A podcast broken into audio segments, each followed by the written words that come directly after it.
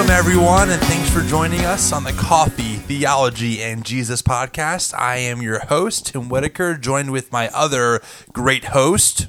Rob McMichael. Hello, Rob. Sounding great on that microphone, might I add. I thank you. I've been so practicing. much clearer. I, I bet you have. We're also joined again by our third wheel, I mean friend, um, Russell. Russell, say hello. Hello. There he is. So, welcome, Russell, back on the podcast. Thank you very much, Dan. He's our Absolutely. first two timer, is he not? Um, that's a good question. Let me think for a second here. I don't. Is he? No one else besides the hosts have been on a podcast twice. Yeah, I guess you're right. So, congratulations. We're gonna so keep dating you right now. Yeah, we're gonna keep the dating relationship going, and maybe four to five episodes in, we'll end up uh, dumping you, and we Okay. will never call you back. Right, Don't worry, we it's not we me, To, it's you. Don't worry. Right? Well, yeah, we God had told to me skip no. an episode. God told me. Yeah, no. God gave me the clear signal. It was a no go. So. I can tell. Anyway, thanks everyone for joining us and spending time with us here. So, um, we're gonna hop right into our normal, our normal routine, I should say, of uh, of podcast uh, order of business. Number one, do my feet really stink that bad, uh, Rob? Uh, no, they just smell like feet. Like it's not a very pungent smell, but it's just a it's a foot smell. Well, they're right next to you, so And just Rob's breathe right in next that to aroma. me, and I'm the only one wearing shoes That in this aroma. room. Yep, it's a big, it's a big uh, stinky room. so, Rob, you uh, you saw a movie this weekend. I did, and we're going to use this as our Christians in the news. Ba da ba ba ba. I'm loving it. That's totally it. Isn't that the intro? N- no, but it it usually is a flavor of that in there. Yes. Okay. So go ahead, Rob. Tell me what Christians in the news have you seen recently, So I saw the movie Risen. which has been making some waves. Oh, definitely. So I think it's I think it definitely qualifies for Christians in the news. Go on, I'm listening. Uh, so the entire premise is the weeks after the crucifixion of Christ, a Roman soldier is tasked with finding the body, and he's tasked with making sure that the Christians don't steal the body because Caiaphas is all worried about this revolution that started, and the disciples are going to steal the body. So he's tasked with making sure nothing happens, basically, and um, Pilate is this character that's worried about just what Herod's going to think of him, what Caesar's going to think, and it it was very very well done from a historical point of view. Okay, so it sounds like Rob that you would give your stamp of approval for this movie. Is that correct, Rob? Because I mean, you, your own words. It was historical. It was well done. It was about the resurrection of Christ. So how could it possibly not pass the Rob McMichael litmus test? All right, Uh-huh. so here, here we go. I I actually I was just telling Russell before we started the podcast of all of the Christian movies that have been coming out recently of retelling events, Noah and uh, the gods of Exodus. Egypt Exodus, and gods and kings. Yes. This one stays more biblically accurate than any of them combined. No rock creatures? No rock creatures in this one. Did you just spoil Noah for me? Yes. I haven't seen that movie yet, and if you just spoiled Noah, No, I'm- we were talking about something ticked. else. Do you want to know who God is in Exodus? I saw Exodus. okay, okay. Yeah, God's a little narcissistic in that one. Not gonna lie, but anyway, go ahead, Rob. So So, biblically speaking, I would say it's pretty accurate. great, case closed. N- no. Oh, no, not case Oh, closed. okay, go ahead. So the the you're I'm spoiler alert. I'm giving away the movie, but I I Somehow I think we already knew the Like ending you can't of the read that in the biblical text. Is that what you're saying? Is that? well no you can't read this in the biblical. oh, here we go. no. Okay, go ahead, you little purist. so uh, the end of the movie, the Roman soldier basically gets saved and sees the risen Christ. Wait, that's is your it? problem with the movie? no, no, this? listen. that let me a Roman explain my saved? problem. All right, I'm listening. So if you remember, I'm so flabbergasted right now. oh, see, you guys don't know your Bible. That's why you're flabbergasted. Nobody gets saved after reading the Bible. I got it. I'm sorry. You you have the floor. so uh, i- if you remember, Christ gave the keys to the kingdom to whom? I don't know. The apostles? You know, one in particular, Peter. Oh, Peter. Okay. Right. So he gave him the keys to the kingdom, And Peter was then tasked with opening the keys of the kingdom. So he preached the first message to the Jews, he preached the message to the Gentile, Okay. the king, who is the first person to get saved from a Gentile nation. Okay. So a Roman soldier being saved before that kind of defeats the whole purpose of Christ giving the keys of the kingdom to Peter. So is was that your gripe? I want to give That you was my gripe. I want to give you every out possible to justify that before we before Russell and I completely just destroy you and rip you to shreds because that is quite possibly the worst reason for hating a movie ever. I 'Cause- didn't. I never said I hated it. Okay, okay. I mean, what you just said was the guy didn't get saved the way that I thought he should have gotten saved. No, the guy didn't get saved the way that the New Testament says Gentile believers got saved. Oh my gosh! I mean, it's a movie. Right. I, that's what I'm saying. Would This- you recommend it though? You still think Yeah, it's a yeah. good movie? I think it was. A, it it gave you a new insight into the apostles at that time, because there's this scene where Peter was talking with this Roman guard, and the Roman guard was kind of like, "Why are why are you guys even here? Like, what are you doing?" And he gives this a very honest answer. I thought, "We don't know. We're following Right. Christ. He told Right. us." He told us to wait in Jerusalem till the Spirit comes. Uh, he told Mary, obviously, that we should go to Galilee and we'll see him there. We we really don't know.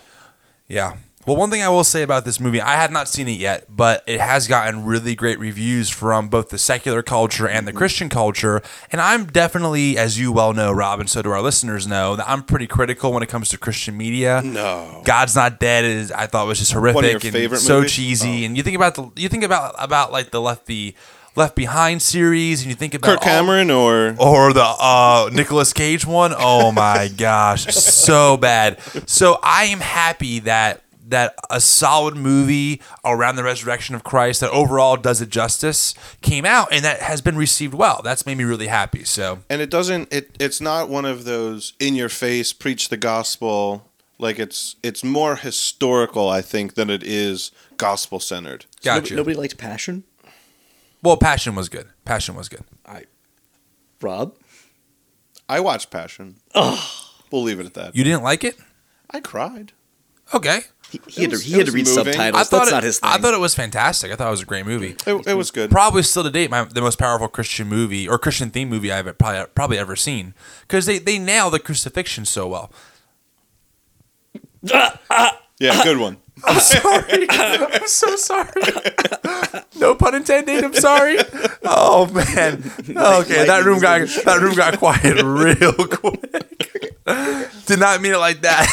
Oh they nailed the gosh. crucifixion. yeah. Yeah, no, I, I didn't mean it like that. But That was very punny. um, anyway, it was a very well done movie.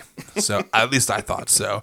Let's just move on before I get my foot, you know, more in my mouth because I'm already chewing on it. So, um, Russell, welcome back. Thank you very much. Now, Russell, last time we had you on, we had you on to discuss dating relationships, and I was a little dis- I was a little disappointed because I was ready to really go to war with you and argue and yell and you know call each other bad names and because I, I was Sinner. ready I was ready to disagree and have this great war that people have been you know craving, but. It didn't happen, so I figured I'd bring it back on so we can really go to town this time on a subject that for a is more far- genuine subject. a far more genuine subject that I think has many more opinions on it. And I want to cover, I mean, we're going to cover a lot of ground. I, I just know this conversation is going to go everywhere. I have that feeling, but we're going to go there because I think it's important. And all three of us have pretty different views on this. I mean, This would great. in my opinion, radically different views. In my Okay. opinion. yeah, so I, I, I would agree with that. I'm that. excited for this and we're because this is going to be a good like, topic. This is going to be like a nice little spiritual cocktail of three gents, three good Christian gents having a good conversation about the things you should not all talk about. A cocktail? I don't think so. Okay. Not in this household. See, here, here we go. Here we go. It all starts right here. So the question I wanted I wanted uh, to pose to the group is the question: Should or do Christians have an obligation to vote in the country that they live in? Should Christians vote? Not necessarily asking if it's wrong, but should they? Do they have an obligation? So let's do this, okay? Let's just do a quick survey. So, Russell, yes or no, should Christians vote? And we'll get into it. yes. Okay. Rob, should Christians vote? No. I love it. I love it. we disagree. Wait, wait. Tim, Oh. should Christians vote? Maybe. Maybe. Maybe. I was- Maybe. Honestly, I I think that it's up to them is what I think, and I, I don't think that there should be any pressure to, for the obligation to vote. There's That's always, there's always got to be one. it. Really, I- and I will explain why. So uh, allow me to start out because I have always been a big believer in voting as a Christian. I believe that Christians should vote. I have always though struggled That was a yes, people. hold on. However, I have always struggled with the mindset of vote for the lesser of two evils. I've always hated that because, in my opinion, as Christians, we don't believe that we should be lukewarm or that the lesser of two evils is ever some kind of acceptable thing to do. But yet, in politics, we make this exception of, well, this person's better than that person. So even though you might not agree with, with everything that they say, you should definitely just vote for at least the lesser of two evils. I've always hated that idea. But this election cycle in particular has gotten so bad that I truly cannot honestly vote for any of these candidates and feel that I I truly support any of them. Mm-hmm. So for that reason, I don't think I'm going to be voting for any of these major candidates if I'm voting at all. And if I do, I'll tell you what, it's going to be a throwaway vote. It's going to be for whoever the heck I think that should be president, which is whoever, you know, mm-hmm. but it won't matter because they're, it's going to be a no name. So I don't really think that this pressure that society, especially the Christian culture, has put on themselves of as a good Christian we should vote really holds up. I think it's a load of hogwash. Well, that's one particular instance too, and I mean, Rob and I have had a kind of had some dialogue this week on yes and no, kind of leading up to this podcast. And sometimes I think that there's circumstances for a maybe, but then I sit back and think about it is that I can't take a back seat because, in my opinion, when when I say Christians should vote, it, it voting is an opinion. It's an outward sign of your opinion, and I know both of you guys like to share your opinions, and so this is just one way that we are allowed to share our our, our opinion. And somebody asked me this week, "Well, do you think voting is a a privilege or a right?" Well, it's it's both. And you know, very few pe- places around the world you have that ability. And uh, you transplant yourself somewhere else in the world, you'd be like, "Wow, I wish I could vote." Now you have the opportunity to, and you don't take advantage of it. That means a lot to me. Why? Because let's face it, man, politics, when it comes to money and politics and all that stuff, who even says that our vote really counts? Honestly, because there are bigger powers that control way more than we're ever going to be able to control.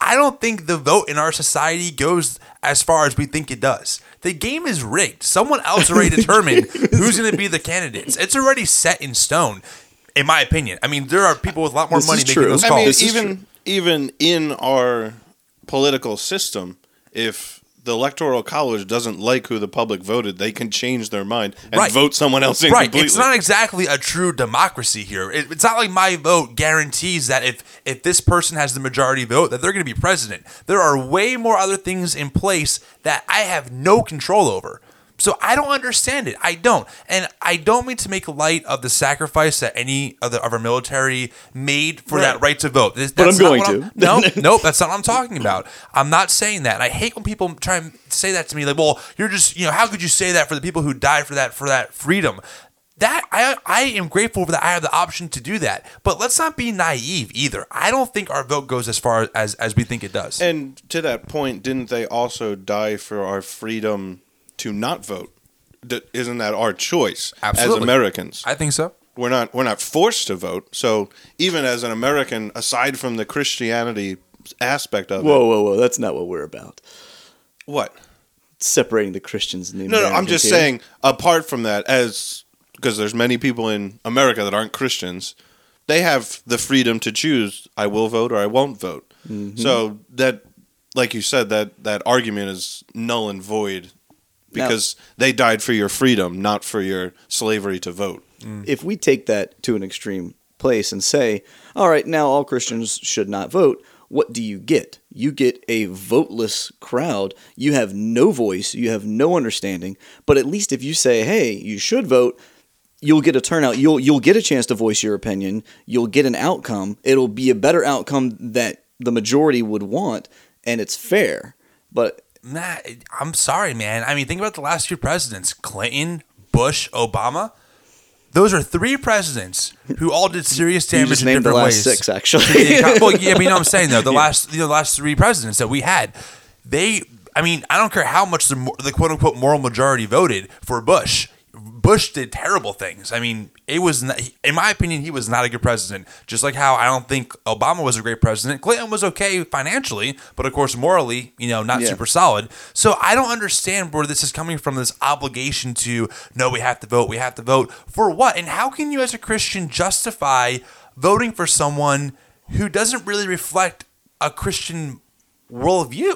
Because I don't care who it is up there. I don't care if it's Hillary Clinton trying to say that she's a Christian. I don't care if you're Rubio or you're Cruz or you're Donald Trump trying to say, oh, yeah, I'm a good Christian. They all have views that, in my opinion, run very contrary to biblical views anyway. So mm. I don't feel like they represent my view. Not if you read 2 Corinthians. Buzzing.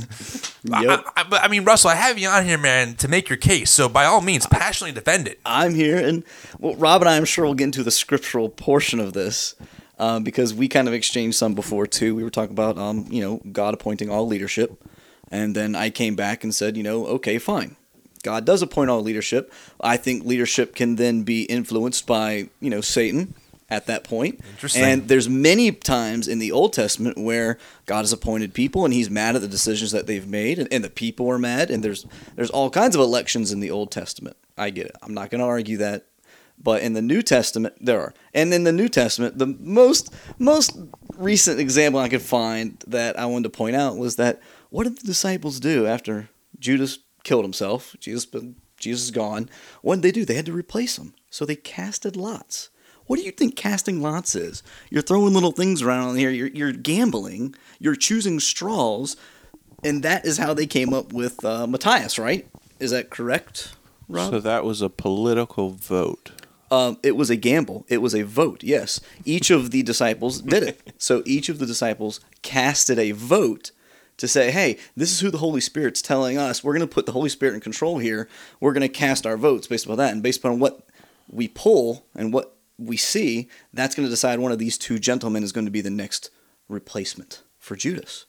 So I'm like, hmm, these are the most closest brothers of Christ here, and they're casting lots. And that was common Jewish practice too. It's not just something they just decided to do on a whim. So that to me is like from from day one, what did they respond? They listened to the Holy Spirit from the day one. This is before Pentecost. This is kind of an, an intermediate area right here, or an interim. And so they took the chance to vote. The first thing they did to say, "Hey, we have to come up with a solution," they voted. And so I'm like, that speaks volumes to me. and says, all right, as a what's one of the first things we should be doing is, you know, with our leadership, we should be choosing our leadership, and that was the opportunity. Um, and the other stance that Rob, you know, kind of came up with was like, you know, okay, yeah, God appoints all leadership, that's good. And I came back and said, I think it was uh, was it Romans? Romans 13. 13 2 where it's like all right you should obey the leadership. Yeah romans his favorite. So i came back and said all right well you should obey your leadership. And when the leadership asks for your vote that's a sign of obedience. You should be giving your leadership what they're asking for if they're appointed by god which all leadership is appointed by god. So now you're butting heads with leadership and well and i'll use i'll even go for the king james version. You it says you can be damned if you go against leadership And What's that say for the Christians who bash Obama? Then that's what I want to freaking know. Uh, I'll tell you what. Oh, don't get me I mean, started on yeah, that. That's a pretty hypocritical thing of you to have, though, in my opinion. I know It Christians is. hold that view. Oh, we need to respect the authority over us, unless, of course, they're a liberal Democrat. You know, then all of a Mm-hmm. sudden, oh no, they're terrible, they're jerks, they're idiots, they're stupid. So it's a complete double standard there. I, I had to throw that in, but I understand. Anyway, Wait, I, I'm not I talking digress. about yes. I'm not talking about like verbally bashing or causing negative things. I'm saying obeying. I mean, you should. This is just this is just another form of um, obedience to your leadership. Rob. I'm not sure which point to start on. if it's the casting lots, it's obeying leadership Rob, just give, leadership. give your case for why you don't vote. I know that you don't vote for a fact. You said that. You're open about it. It's not. It's Yeah. no secret. Why don't you believe in voting? Um, so for me, I think the the biggest reason for me personally, and Tim, I'll just I'll uh, I'll preface this with saying I'm more on the line with what you said in the beginning when we asked you the question should Christians vote? I would say no. However, I would never tell another Christian not to vote. I think it's a personal thing between you and the Lord. You decide if you believe you have a conviction to vote, then by all means, Right. go This ahead is definitely and do it. not a sin issue we're talking about here. No, it's purely clearly preference or reasons for. I, I've talked to people where they thought it was a major issue in Christianity if you were a voter, but that's that's not me. Um, so I think the the the biggest reason for me was if I look back to my baptism. So baptism, as we all know, is you proclaim your salvation the day you are saved. That's what a baptism all is about. You're showing you go under the water. I've been buried with Christ you come out of the water i've died i or i've been buried i've died with christ i come out of the water i'm raised again to new life so part of that confession in baptism was i died to the world and the world died to me so for me to violate what i proclaimed at my baptism would say okay the world died to me however i'd like to partake in its political systems the same political system that was used to crucify my Lord. The same political system that was used to nail my my Savior on a cross is is now I'm I'm saying no, it's okay because now God's going to use it in a different way. It's no, it's okay because now God's going to use it in through me. In my baptism, I said, no, I've died to the world, and the world has died to me. And when you read through the New Testament, you get very clear pictures that God has appointed um, all leaders. God has put powers into being. When you read the Old Testament, you go to Daniel. Daniel says the same thing. Uh, you can go through all through Scripture. You find that God is appointing leaders and powers and kings and princes. And uh, so for me, it wa it always came down to well, I can cast my vote, but what happens if my vote like if I was if I was to go back to the first year that I could have voted, it would have been between Bush and Obama. And if I would have said if I would have went and said, "Okay, who should I who should I vote for here?" Or not Bush and Obama. Um, Was it Bush and Gore? no, that was right before I could have voted because I wasn't 18 yet. It was the next one. It was Oh, a, Kerry. yeah, Bush and Kerry. Bush and Kerry.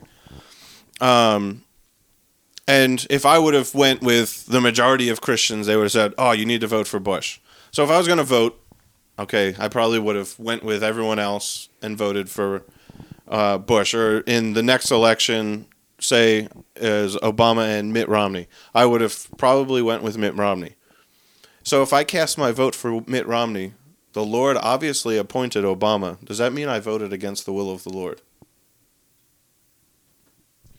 Okay, let me let me let me stop you right there for a second. I was tracking with you pretty much all the way until you made the comment of the same political system that crucified my Lord, I'm partaking in. I don't know how you connected those dots because the political system that we have now is night and day from the Roman government. Right. No, I'm not saying the American system is the same as the Roman system. I But how do you make that connection then? That are you saying that any political system somehow ties back to the one that crucified Christ? I'm just saying the world system is the so the politics are a part of the world system, how the world operates, which we are told that we are in the world but not of the world. Okay. So I'm not, I'm not saying okay, the American politics are Right. what was responsible for the crucifixion of the Lord. You're just saying that the idea of political systems in general Right, is what's exactly. responsible for killing the Right. killing of Christ. Because I mean, that's the Jews knew by their law they couldn't they couldn't put this man to death. Right. So they had to come to Pilate and said, "We can't put him to death, but we know your law can. So can you do this for us?" Right. And then your other point that stuck out to me was you saying that, you know, if you voted for Bush but Obama got elected, are you going against the will of God? Right. It's more of an open-ended question, and something that I've always had in the back of my mind. Russell? Well, I don't think you're voting against the will of God if the will of God is flowing through you in the Holy Spirit. because that's what he's telling you at that point in time to do. Um, if he changes his decision, that's up to him. But I don't think it's an ultimate point of view. I don't think if you if you have the Holy Spirit inside you and you're confidently making a, a choice, they're one and the same. You're making a decision based upon what he's telling you to do. So you're not going to vote against his will if he's inside you. That's the that's bottom line. I mean, I mean, it, it might have been his will to put Obama in there. That was after he was telling you something different, but he could tell everybody something different. So you're saying that God can change his mind? Yes, if he wants. God never changes, but if he wants, he can do whatever he wants. Well, wants. look at the I story of Abraham. God allowed Abraham to talk God down from sparing so many men, then so many more men, then so many more men. God allowed that, allowed that to happen. He, in a sense, changed his mind because at first he was gonna, he was going to destroy the city, uh, and then Abraham said, "Well, if you find fifty righteous men, will you not save it?" And he goes, "Okay, 50. Then it was down, I think, forty and thirty and twenty, and God agreed all the way down. So I don't think that it's necessarily of, "Oh, I changed my mind." I think it's just what God will allow, and in that sense, our perception could be that. You know, does that make sense? Right, because I mean, it, I would think that the Lord knew. Okay, Abraham's going to come to me and going to ask all Sure. of these things. No, back to the political systems though. I think I'm kind of with Tim though. I'm kind of in the different world here. I don't. I think it's night and day from the system that was back then. Nothing was voted on. I mean, that's what we're talking about today. The people had no choice. Today we have a complete choice, a completely different form of government. You somebody wasn't just appointed from the top down like it was in a Roman government then, and like Pilate could make that decision because he was put in that point of view. The people did not elect him, and that's what we're talking about today. If the people had elected their leadership, how could that have changed the outcome of the situation? It could have been drastic, but the people had no voice. It's two completely different systems. I see what you're saying, how the man made it, but man made religion too. I mean, religion is man made. So it's, you can do the same argument with a lot of different things, but the next is going to be, oh, well, Jesus didn't say anything about, you know, making this political power. Russell, do you think that that Christians put too much weight on political power and in elections? And I ask that because I often find myself struggling because it's on one sense a lot of conservative evangelicals are about less and less government government regulation and they they really try but at the same time they also want their morality legislated through the government like no homosexual marriage and you know being pro-life versus pro-choice those kinds of things right? But I wonder if it's because the church has lost its presence because so so many evangelicals put so much weight on the political process instead of using the church as the the primary vehicle for for this kind of change I, I completely agree with you. I so think that's so true. right so so do you see how frustrated i think people like myself and rob can get when so many christians get so worked up over a political process that a listen man i don't care what side of the aisle you're on it's bought off by big business. Like there is so much money dumped into the, into the political system because humongous businesses have no limit how much they can throw at at, at, comp- at uh, candidates period or they're self-made billionaires who have also probably gotten a lot of that money through not really maybe the most moral practices. We'll, we'll just we'll leave it at that. So so much of it has has it really isn't even up to us anyway. But yet we, we put all this weight on why we should vote, why we should vote, when really God gave us the church to implement social change anyway. That's what the Pope decided to do. The Pope decided to reign over certain nations at, at one point in time, and we've gotten away from that. Well, I'm not I- talking about a theocracy. I'm not talking about about the church in bed with the government. I'm talking about the church being the church and saying, you know what? Maybe Social Security, the reason it came into power, or maybe maybe welfare came into power because the church never stepped up and wouldn't help out the poor in the er, in the urban city. Maybe the church was too concerned about their own four walls and how much money they can make, and there was this huge need, and government said, well, I guess we'll step in. But I wonder how much of this could be prohibited or could have been stopped if the church really was the vehicle for change that I think Christ intended it to be. I, I think you could make a, a really good point there. I think the church does need to step up, and I think they have failed. And I think evangelicals think that every four years they have a chance to see somebody become the most powerful person in the world. They get a chance to every four years to see the issues that they've been struggling with for, for the past four years come out to light. The people talk about them in public, and they can't get mad at them. And they get to see a few people debate about it, and they get to see one conservative view and then one liberal view come together and say, "Oh no, these are my, evangelical views." Now they get to be discussed, talked about, brought out to the open, and they get to see the true motives behind these people. What's driving them? And they say, "Oh wow, that's what I think Jesus said." And when he said this, and that guy's pushing that agenda, I want him to lead these people. Yeah, but you see how misguided that is, right? Because Trump won the most recent um was it caucus in South Carolina In Nevada, in Nevada, and I think also in South Carolina there was one recently. Yeah, he won he last won by the major- majority decision from the evangelical vote. Mm-hmm. Evangelicals support the views that Donald Trump has.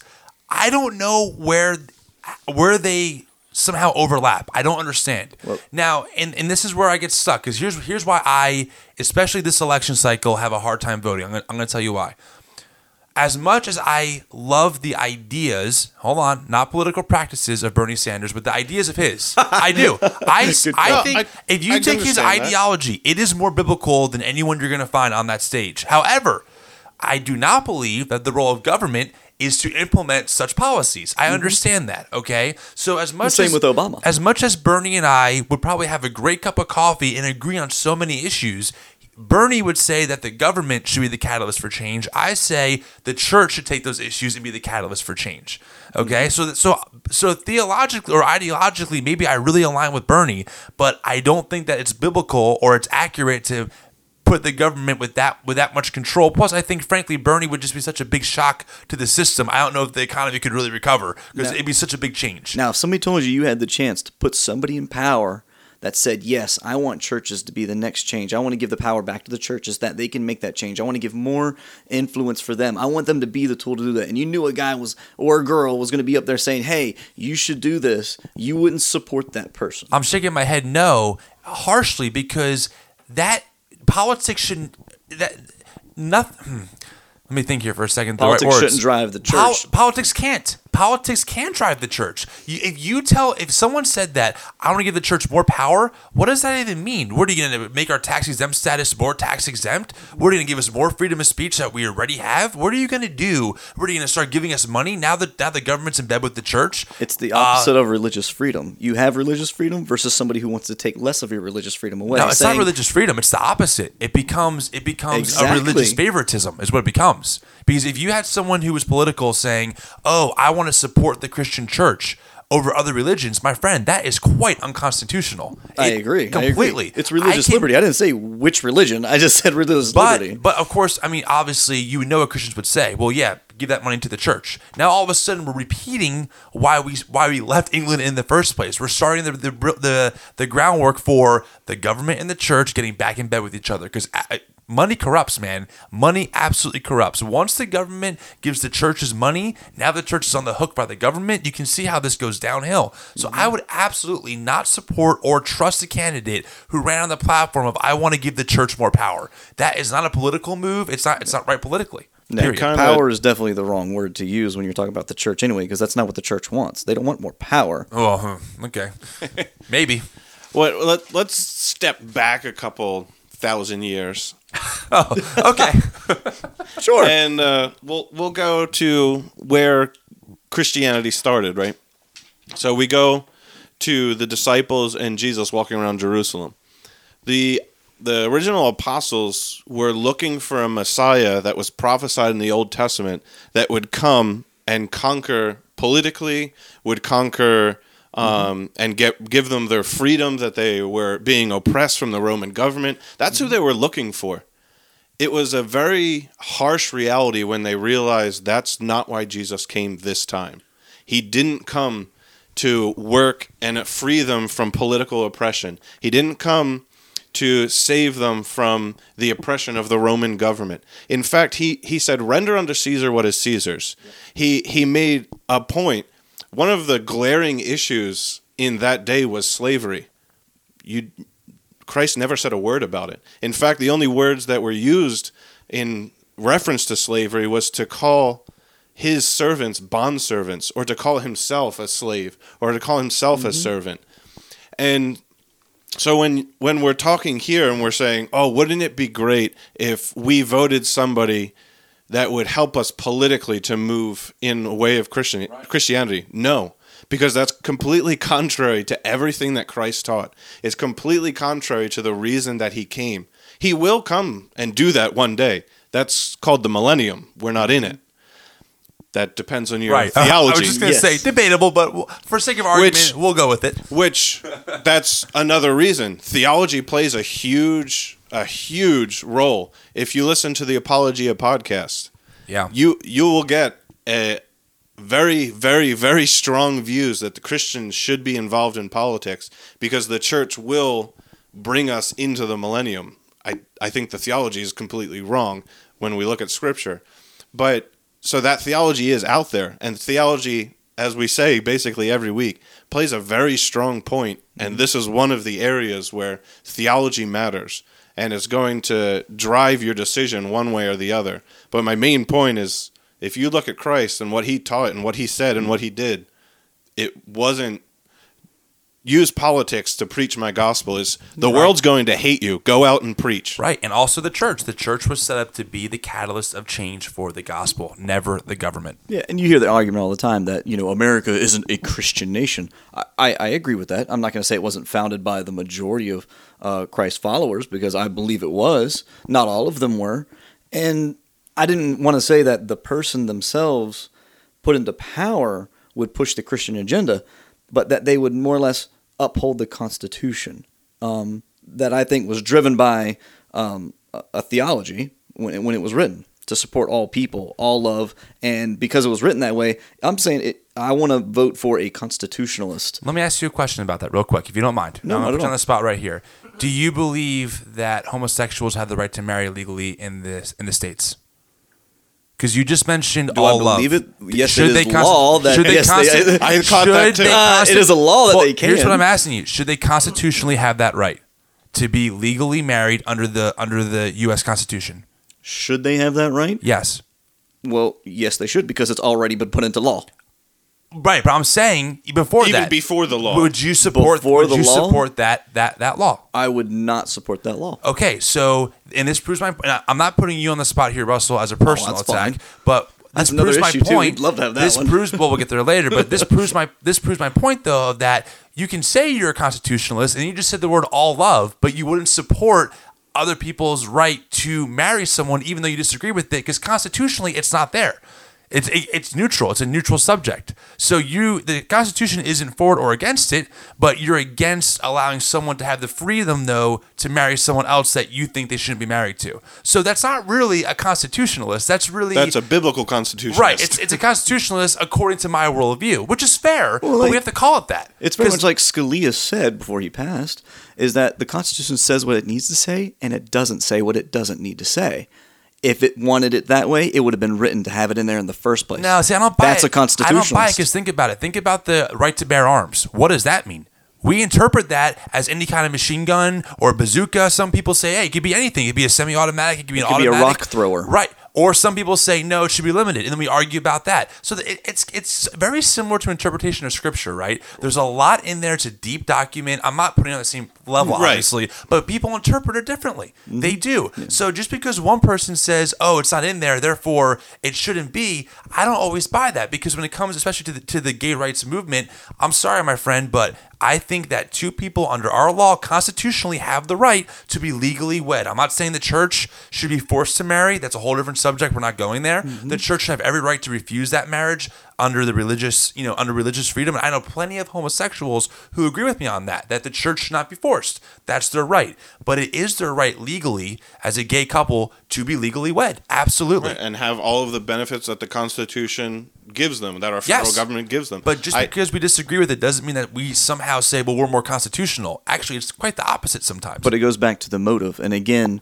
if you are a true constitutionalist, you would believe that the Supreme Court doesn't have the authority to make law, and therefore that whole argument would be null and void at this point because they do not have the right to make law, And that- they did make law. Therefore, Yes. this is totally a non-issue. and that is a fair. Right. that- by the way, I'll say that that's a very fair assessment. I'm, I'm down for that. But if if President Obama or however the law process happened, that became into law legally, then I have no problem with that because I think our Constitution should guarantee those rights. That's just what I think. I'm not saying I agree with that with that idea uh, ideology. However, under the law of this land.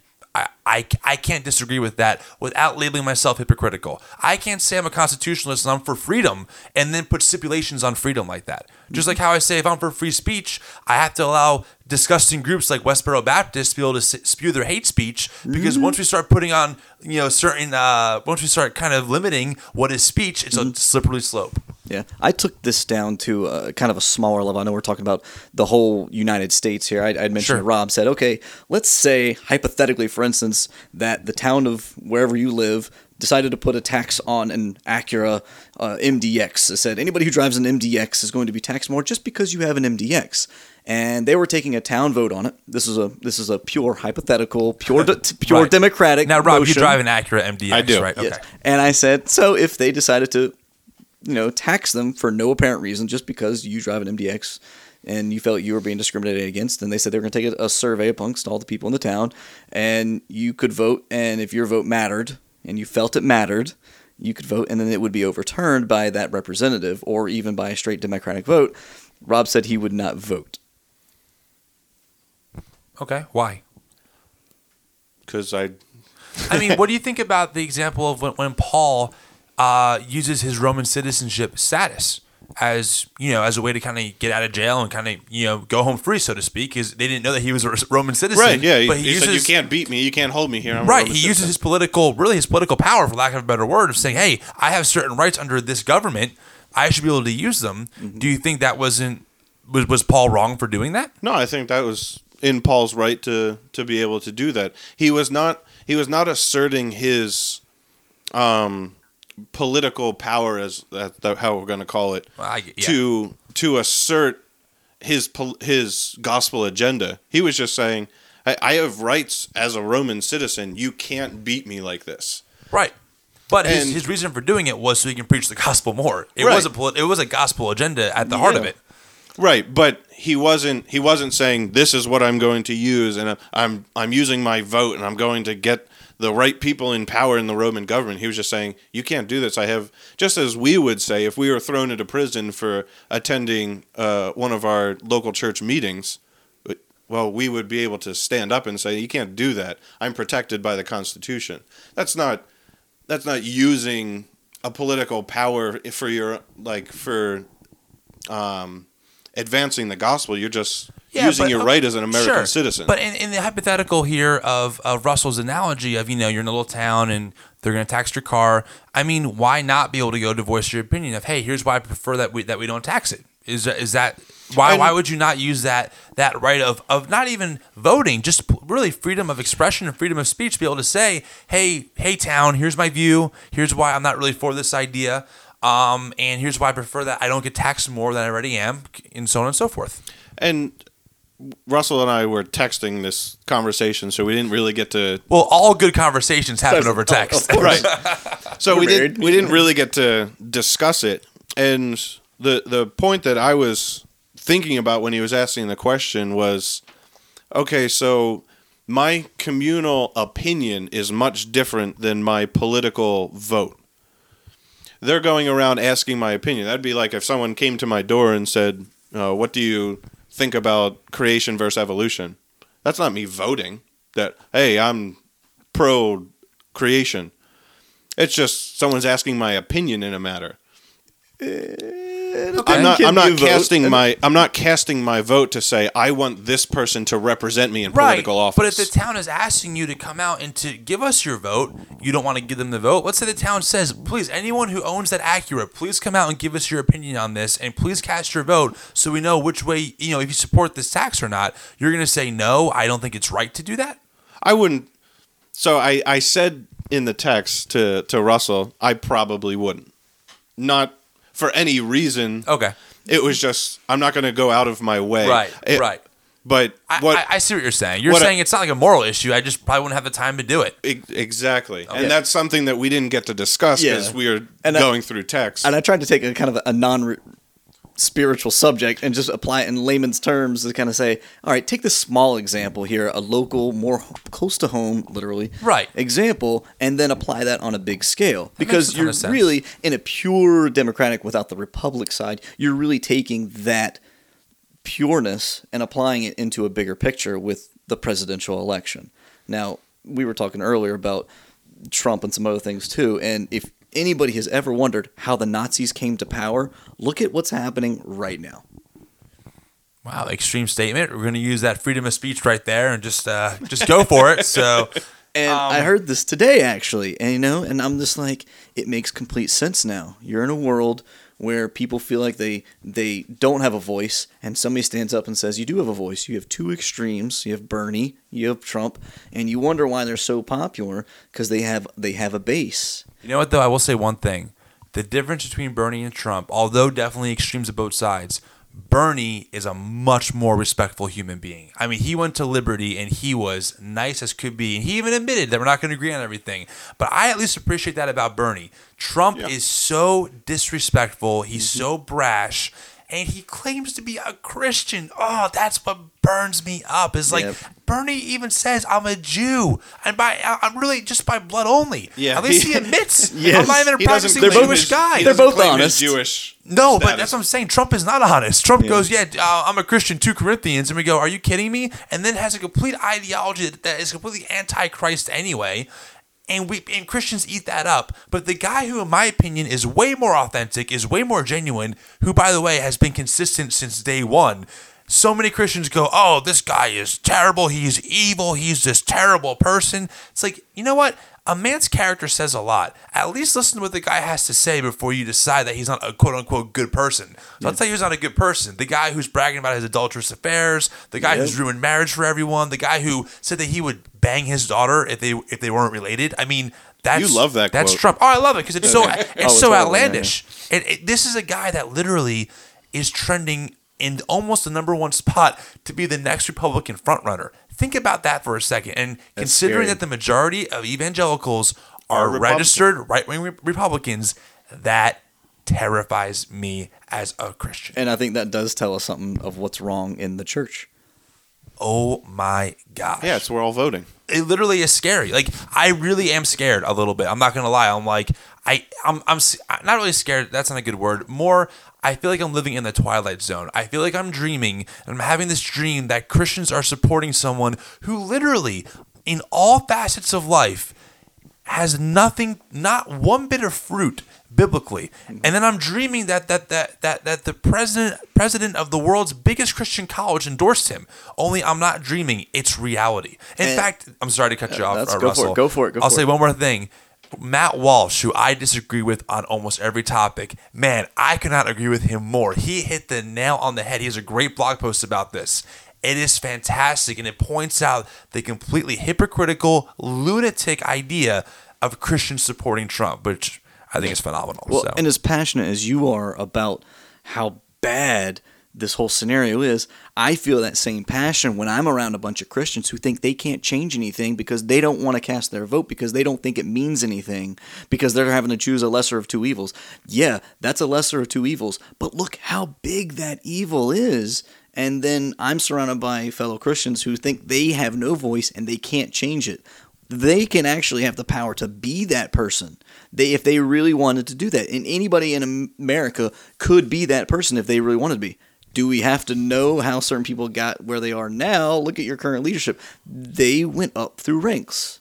I mean, and everybody who complains about not being able to vote and it doesn't mean anything, it means something because they got where they are because somebody voted for them. But right there is where you lose me. You lost me there, and here's why. No matter what, we're going to have two choices.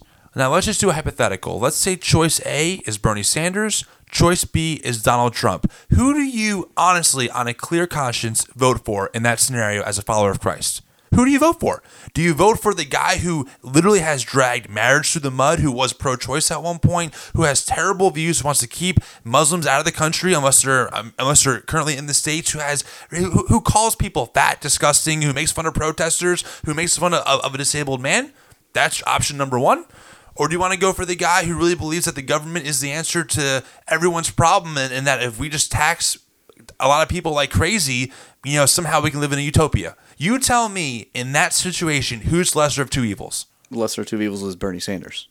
I can tell you that because So now you vote for someone against your Christian Christian conscience of You're someone who is pro-choice. you're voting pro- either way against somebody who's the same way. It doesn't Right, matter. But, Russell, he said I the lesser of two evils. Honestly, no, yeah, I, I, I really am going to take Thank you for debate because yes, I'm going to be honest with you. I have people all day long. Well, oh, if you vote for Trump, you know he'll at least keep our guns, and you have friends talking about all kinds of issues. At the end of the day, I think you said it best to him when you were like, you know, he his his morality, his foundation. At least it's the most Christ-like.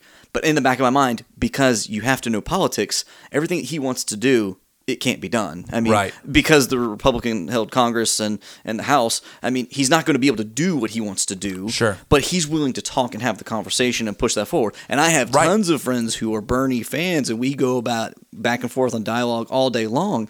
I appreciate his his motives, but I don't agree with the way that he wants to do them. absolutely. But he's still lesser of two evils. I, I appreciate you honestly answering that, and I appreciate you really answering Bernie And because. I've never voted a Democrat. but, but but would you vote then? Because see, that's the thing is, and oh, totally. I don't want to be this person, and we're gonna hit the abortion issue on a different podcast, it's a whole different Yeah. subject for sure. But to me, that's a really tough one for me to swallow because Bernie is so pro-choice. It's not even like a dialogue there. It's just like I'm pro-choice, you know. And to me, that that's a big deal. Here's the thing, though. I mean, when, when you really think about it, no no sta- sitting president in the past like 20 years has really done much for that issue, no matter where they stood ideologi- uh, ideologi- ideologically you know, with Bush, he did ban, I guess, some, but abortions are still happening. It doesn't really matter where you stand on that issue for me, as far as getting actual, like, actual Roe versus Wade or Roe v. Wade repealed. It's just Yeah. not, it's not going to happen in, immediately. Um, but yeah, so I, I appreciate you answering that because it- truly, I don't know if I could still vote for Bernie even on that. I don't know if I, if I have a clear conscience to. It's the let's- church's uh, you know, responsibility to step up where they fail. So sorry, Rob. You go ahead. I know you want but, to talk. but let's go. Let's go back because you were you were making a statement. Um, Christians feel like they don't have a voice, and this is this is their opportunity to to make change and and to get someone in leadership and and kind of force the the change. Find a shepherd. So when I, when I read the command of Christ, it I don't remember reading go ye into all the world and vote for a political power that will make it easier for you. I don't remember reading go ye into all the world and make sure that you get involved in the political process. What I do remember reading is go ye into all the world and preach the gospel, making disciples of all nations. Those are those are the commandments of Christ. That's the only thing that we really if we're looking for a vehicle to, for change, it's not our vote. If we're looking for a vehicle to change, it's not a political process, it's not a political power, it's the gospel that we have. That's what's going to change people. And when we go back to the, the garden, when all of the uh, the soldiers come to arrest Jesus, and Peter takes out his sword and he chops off uh, the ear of of uh, Malchus, the the servant, the Lord restores his ear and then says something very powerful to Peter. He says, "My kingdom is not of this world. If it was, then my servants would fight."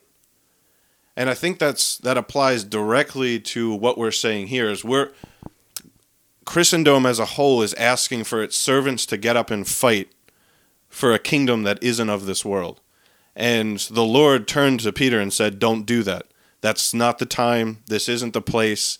My my kingdom is being advanced through not political power, not processes, not voting, not this world. My kingdom is being uh, advanced through the Holy Spirit and through personal interactions with my church, and that's how change is going to happen. That's that's how people are being saved, are being reached, and how, as Tim was saying, how the poor is being is supposed to be being cared for, how our community is supposed to be uh, being reached out to. Everything that we see in the New Testament that many people apply to our government really applies to the church and what we should be doing. Mm-hmm. I think it's good points. Very good. I mean, Absolutely. As Yeah, far as spreading the gospel, I think that's the fundamentals. I mean, that's the fundamentals.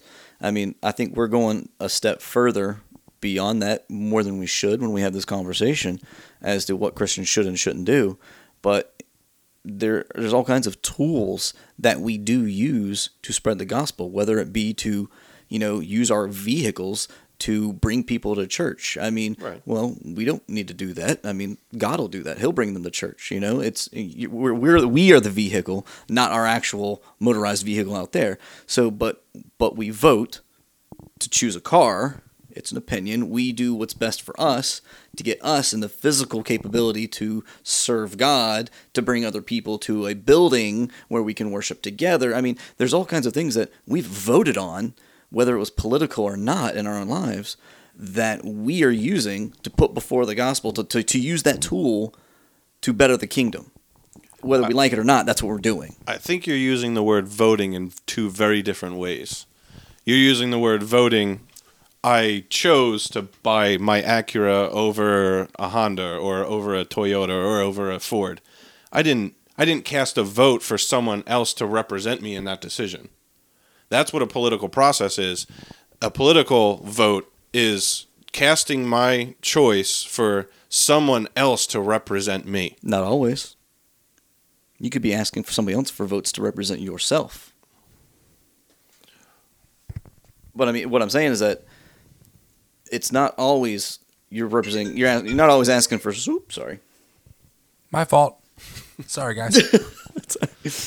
What I'm saying is that sometimes there's not always uh, a running between two people, and sometimes it's not always you suggesting somebody else to run. I mean, you're making a choice, and a choice is a vote. I'm, I'm, I'm just done. It's a vote. It's a vote of your opinion, of your experience, of what you want to do. You make a vote on everything you do because that's your opinion. It doesn't have to be a person every single time. And I put I see them as one and the same. You're just separating them into two different things for this particular instance. Can I ask you a hypothetical that I was thinking about? Of course. To maybe see if this puts my perspective in a better light. Suppose you had the option of uh, watching two different movies, uh, both rated R movies. One known for extreme sex and just you know over the top um, graphic nudity. The other one known for a ton of bad language and graphic violence and just all kinds of negative things and torture. Or your third option was not to watch either movie. Which option would you take? double feature? Oh, sorry, sorry, Wow. sorry. I'm sorry. It was You there. just went Conversation closed. It was there. No, um, But which if you had if you had that, you watch that movie or that movie or you don't watch either one. Which one what option would you take? that's so hard. Because But do you see my point though? Oh, I completely like you see can the vote movie. for Bernie, Trump, or just not vote for either of them and and Well, not and it's say same- it's the it same not, thing. wasn't up to me. This was not my call. I did not vote for either of them because I couldn't support either of them. So I don't understand like you know, you seem like you're a level-headed guy. I put you in a corner where you said you would vote for Bernie if you really had to, but why not just vote not at all or write someone else in? I mean, why why feel the need to vote for someone that you know that you really don't agree with and don't think is the best fit for that for that role when you can just not vote? because you have to have a best fit for that role. You, it's going to be one of the two, and if you have to choose one of the two, then you want your voice to be heard. But but your voice can say neither. Your voice can say to the establishment, "No, I don't like that one or that one. I'm not voting for either of them because they both suck." And that's when I went back to the very first example. I said, take the extreme example when all Christians said we're not going to do anything. Then you basically remove yourself from the equation. And and to Rob's point, you're gonna let you're gonna let God appoint who God wants to appoint at that. It's hey, in my opinion, it's not a bad thing if more Christians get out of politics. I'm gonna tell you that right now. If we had if we had people like Rubio who had that kind of money thrown around with donors behind them pouring into the church and getting stuff done, ha, I think you see some major changes in the church. But unfortunately, they're so wrapped up in their political agenda and whatever it is, whatever drives them to be the next president, that that they're they're too busy to be wrapped up in politics and to support the church. So I, that's what I'm saying is like I don't understand this re, this incessant need to I have to vote for one of the two. Says who? Says who? Who says you have to vote for one of the two? If they both suck, if they're both not accurate, if they're both anti-kingdom, why are you going to say that I was responsible for, for putting that person into power? Isn't that kind of like a terrible thing for you to say, "Yep, I voted for that person"? No, I think you're taking responsibility. I think to live in this country, I think as an adult, you're taking responsibility. I'm not. I'm going to kind of put aside the spiritual conversation for a second, Sure. but as as an adult, you're given the responsibility to be an adult and to act like one, to and to put other adults and surround yourself with a kind of a, mature, you know, society. And that's how this process came and it evolved into the greatest nation in the world. Is that adults realized that something had to change from all the other formations around the world. That's what makes us different. and it was made different because we were given a choice, we were given a voice, and we were given the chance to apply it. Okay, so I'll give it another another go at, at a different angle. You're just not a patriot, Tim. For for yeah, right. Forget No, we're not. We're Christians. forget. Wow, burn. Um, forget the idea of not voting. Let's take that measure off the table. Why not vote for someone else? Why not have a write-in? Why vote for Bernie or for Trump? Why not Um, vote for whoever you like? I believe there are certain instances where you can put it right in. But I'm Um, saying you why can wouldn't write in you? anytime. Why? Yeah. anytime. Well, I'm saying why? Why would you choose one of the two? Why wouldn't you choose for whoever you really thought was the best option? you can. But I'm saying why won't you? Why won't I? Yeah. Why? Why would you vote for Bernie? Well, in the over- hypothetical situation, over you Trump? didn't give me that option. All right. Well, let's say I give you a third option. You can write in. Would you write in? Oh yeah, sure. Okay, so you would say that I'm not going to vote for either of them. I vote for Oh, for whoever. definitely. I think But that would be you the- realize yeah. right is the equivalent of not voting at all because your vote will not be heard, it will not be seen, it will not be read, it will not, not be counted. Ah. No one's going to read that vote and say, "Oh, Mickey Mouse. Okay, that's a serious contender." Actually, in the caucus, if you look in South Carolina, did you see how many of the people who've already dropped out, how many votes? They've already been recorded. They get more, several of them got more than one percent that they've already dropped out and gone away. They were write-ins, but they already got votes. So I right? mean, and are they going to be the next president? No. It was a waste. it was a not- waste not of time. not necessarily it true. meant nothing. Not necessarily I'm standing true. up right now. It I know, meant I know. Okay. All right, all right. Not true, not true. Because if you think about it, Yelling, your poor wife. I'm so know, sorry, Julia. Oh, if you she's think sleeping. about it, there's people who have not even been on the ballots yet who are still going to be in this race, possibly. Biden, Bloomberg, they could possibly come in, spend the $3 million it needs to get on the rest of the delegates or the rest of the caucuses. They could still be president. Sure. And their name's not even on it right But now. But you have no control over that. Are you a registered Democrat? No. So that doesn't matter to you. Are you registered uh, Rep- Republican? Yes. Okay, so you, you have that control as of right now, but you live in New Jersey, so you really don't have any control anyway. It doesn't really matter. You know, so my point though is that when it comes down to an actual election time, when it comes down for you to cast your ballot, all right, you're gonna have two really two choices. They say you can vote for whoever you want, but anyone besides those two is really a wasted vote because it will go nowhere. Right? That's why back that's why when, when it was McCain and uh, who was it? McCain and who? Obama. Uh, when they had Yeah. that election, and I said, I, I told, I told someone I'm going to vote for Ron Paul. They go, oh, that's just a wasted vote. That's a vote for Obama. So either No, way, well, huh, but That was that- a good vote, by the way. but but that's the mentality though, and it's also the kind of true. My vote didn't do anything really. It didn't. It didn't go to Ron. I mean, it went to Ron Paul, but no one cared. He got like 0.09 percent of the of the vote. Yeah. So it's the equivalent really of not voting because it Well, made no difference. and when you go back to the extreme case again, where you talk about they, they do it this way, the way it's done is to keep those grassroots people from basically stealing the majority of the vote. They keep the small guys out of it. But yes, I believe there does need to be a reform financially with uh, campaigning. I think there needs to be a lot of financial reform in other areas. Uh, but if you really take it down to just a pure democratic look, and it, say your voice did matter, and you put whoever you want on that, uh, write down their name, um, anybody could be president, and that's a scary thought too. It it developed, it evolved into this process. It's such a big process. It is a corrupt process, but it gets the exposure it needs to get, and this is the only way that it can be received right now by this number of people in America. Sure. All right. Let's do this because we're over our hour time. If you can. Wait, wait, it. wait. I just need I just need clarification. Okay. All right. on Go one ahead. other Go thing. ahead. Go ahead. So one of the the verses that I love to bring up in this discussion is in one of my favorite passages in Philippians three. It's not Romans. That's not Romans. It's I not was Romans. Thank goodness. So Philippians three has the the verse that I love. Um, this one thing I do, forgetting those things which are behind, I press forward to those to the high calling of things in Christ Jesus. Like, so that's one of my favorite favorite verses. But if you go down, Paul's talking about Christian life. He's talking about our goals, our spiritual goals. You get down basically to the end of the chapter, and there's a great little verse in there, and I'll I'll have to pull it up in ESV because ESV. I oh, know. Oh, what a shame. you want you want me to quote it in K- KJV for you. Yes, I would love to hear that in KJV, Rob, thou dost? because that is the only true pure word of God. Oh, that's true. The Bible was written in KJV. All right. Move along, bro. Go ahead. I'm listening. Um, so in, in ESV it says, But our citizenship is in heaven, and from it we await a Savior, the Lord Jesus Christ. And you can go on, who will transform our low, lowly body to his like his glorious body by the power that enables him, even unto all things to himself. So the verse there for our citizenship is in heaven. The Greek word there is politome, I think is what it is, which is, as you can guess, where we get our word politics.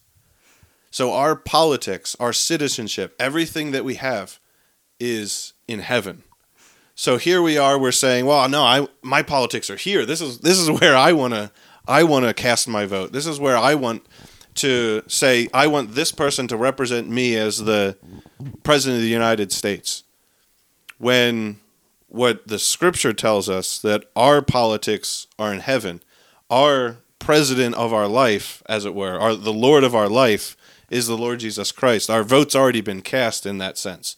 At the moment of salvation, we declared him as Lord. And so I kind of, especially with that, I'm not sure how you would then say, well, no, we, we can be involved in politics. It's called here. a write-in. Write in Jesus Christ. Hashtag Jesus for president. Good book, by the way. Shane uh, Shane Claiborne wrote a book about that. Anyway, um, that was great. I'm gonna count that as your final, uh, as your final piece on the subject. I was gonna have everyone kind of say their final final thoughts. Oh, Um, That was a very good final thought. I That's thought gonna that be was hard a to good final follow. thought. I mean, think you really. really summed it up well. So I'll count that as your final thought for now. All right, Russell, fair. I'll give you uh, your final thought. Go ahead. Uh, final thought really was I, I'm glad this conversation didn't turn into a, oh well Jesus didn't say anything about this and oh well I don't vote because I don't really know anything about the candidates because that's those are the two most things I hear more than anything and it drives me insane. Oh well you don't know because you're ignorant. I'm sorry you know I mean everybody in today's information age has an ability to do some research to learn something. Any college graduate knows how to research something of any kind of intelligence. So I'm glad that um, um, most people, most people, you know, know how to get information when they need to. So I'm glad this conversation didn't turn that way. I still think uh, I'm going to leave here with two great Christian brothers. Um, and I'm, you know, whether whether I'm invited back or not, I guess it doesn't Oh. really matter. Psst, Rob, he's definitely not invited back, but don't tell him that. Yeah, definitely. See, and they, theology and I just want to point Russell, out anytime, man. that, You're that welcome they back. just took a vote, you know, with me in the room. we cast lots. they casted lots. and I still think it's important, you know, not just as a Christian, but as an American, to to that they can be simultaneously witnessed together. Uh, one doesn't have to push the other. One doesn't have to come before the other, but they can simultaneously be lived out in, in a Christ-like manner. And that's where I'm going to leave my final thought. All right, good final thought. Um, let's see, my final thought.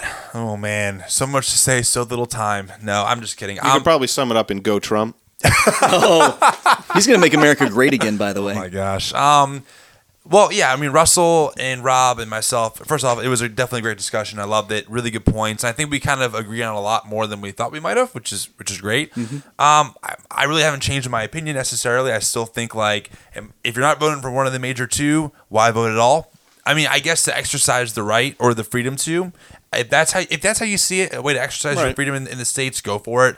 As long as you understand that your vote really means absolutely nothing, unless it's for one of the two. That's just listen. That's that's pure math, my friend. Like that is pure mathematical fact. Your vote will not count for pretty much anything. It's not going to get anyone even close to elected. Ralph unless you're Nader voting for one of almost the made two. it. He almost made it. He had a good run. Uh, but that being said, I just think that it really comes down to Rob. You nailed it. Where our allegiance lies. I think a lot of well-intentioned Christians who mean well don't realize that they pledge allegiance to the flag of the United States way more than they pledge allegiance to the kingdom of Christ. And I think that's a big problem for sure. I think we're starting to see that. And honestly, honestly, I'm kind of glad that Trump is so popular because it kind of just shows that Christians don't have it figured out, and clearly we have some work to do. Amen. Because the fact that Trump is where he is can only be chalked up to because the Christian right really supports him, and they do. That's the only way. There's no other other way that he could be where he is because most right wing conservatives register, or most Christians register as right wing, um, you know, conservative, and Trump has most of that vote. So there's just no way around it for me. So I'm glad I'm seeing this because there's still work to be done for sure. Um, but that being said, you know, people should vote if they want to, and if you don't feel called to vote, then don't vote. But I'll tell you what, I'm certainly done taking man's opinion and saying, "Oh, wait, you're telling me to vote? Maybe I should." No, I'm, I'm all done with that because, like you said, Rob, our citizenship is in heaven.